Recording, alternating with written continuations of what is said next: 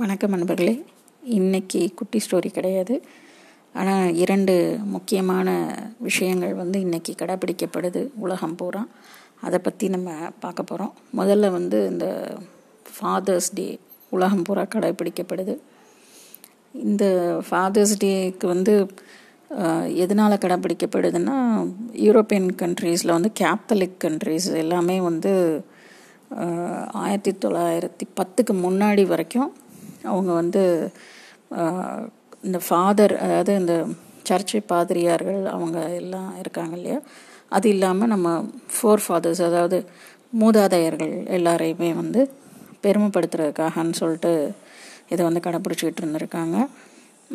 அது இல்லாமல் ஆயிரத்தி தொள்ளாயிரத்தி பத்துக்கு அப்புறம் எப்படின்னா ஜூன் மூணாவது ஞாயிறு மூன்றாவது சண்டே வந்து இந்த ஃபாதர்ஸ் டே கடைப்பிடிக்கப்படுது அவங்க வந்து இந்த பேரண்டல் அட்வைஸ் மெயினாக பெற்றோராக இருந்து பிள்ளைகளுக்கு செய்கிறாங்க இல்லையா?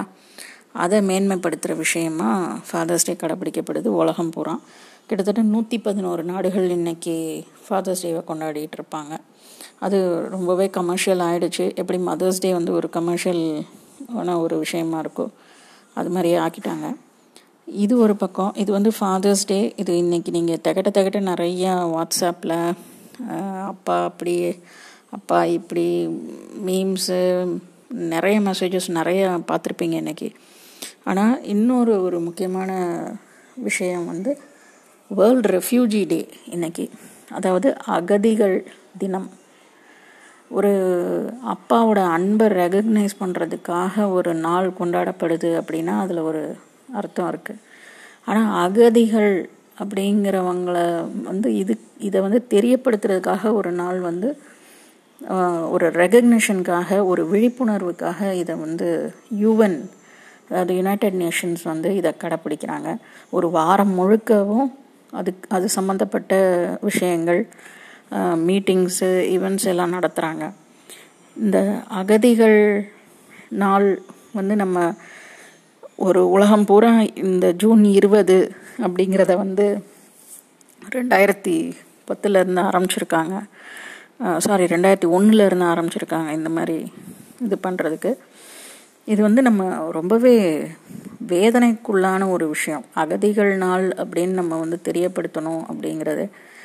ஏன்னா அந்த அகதிகள் வந்து உயிரை மட்டும் வச்சுக்கிட்டு அப்படியே வாழ இடம் இல்லாமல் ஒவ்வொரு நாடாக கெஞ்சி கூத்தாடி ஒரு நாட்டில் எங்களுக்கு இடம் கொடுங்க. வாழ்கிறதுக்கு வழி இல்லாமல் தன்னுடைய சொந்த மண்ணிலிருந்து துரத்தி விடப்பட்டவங்க தான் அகதிகள். அது வந்து அவங்களுடைய இடத்துலேருந்து இடத்துல இருந்து நம்ம யோசிச்சோம்னா அது என்ன மாதிரி ஒரு வழியாக இருக்கும். நமக்கு வந்து நம்ம ஒரு வீட்டில் நம்ம வாடகைக்கு இருக்கோம். அங்கே வந்து ஒரு ஓனர் ஒரு குறை சொல்லிட்டாங்கன்னா கூட நம்மளால் தாங்க முடியாது.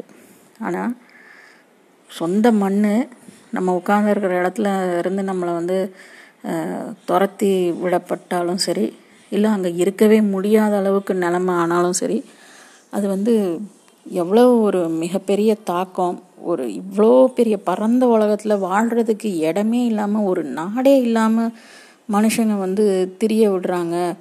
அப்படின்னா நம்மலாம் வந்து மனித நேயம்லாம் எங்கே போகுதுன்னு தெரியல. நம்ம வந்து யாதும் ஊரே யாவரும் கேளுன்னு சொல்லிக்கிறோம். இதை வேற நம்ம நாட்டு தலைவர்கள் பெருமையாக வர சொல்லிக்கிறாங்க. உலகமே ஒரு குடும்பம்தான் அப்படின்லாம் கூட சொல்லி கைத்தட்டல் வாங்குறாங்களே தவிர அதே தலைவர்கள் தான் வந்து சிஏஏ என்ஏசிங்கிறாங்க இது வந்து எப்படிப்பட்ட ஒரு முரண்பாடான விஷயம்? ஏன் அகதிகள் உருவாக்கப்படுறாங்க? ஏன் வந்து இதுக்கு வந்து ஒரு விழிப்புணர்வு வரணும்? மனுஷனுக்கு மனுஷன் உதவுறான் அப்படின்னா எப்படி ஒரு மனுஷன் அகதியாக முடியும்? யோசிப்போமா?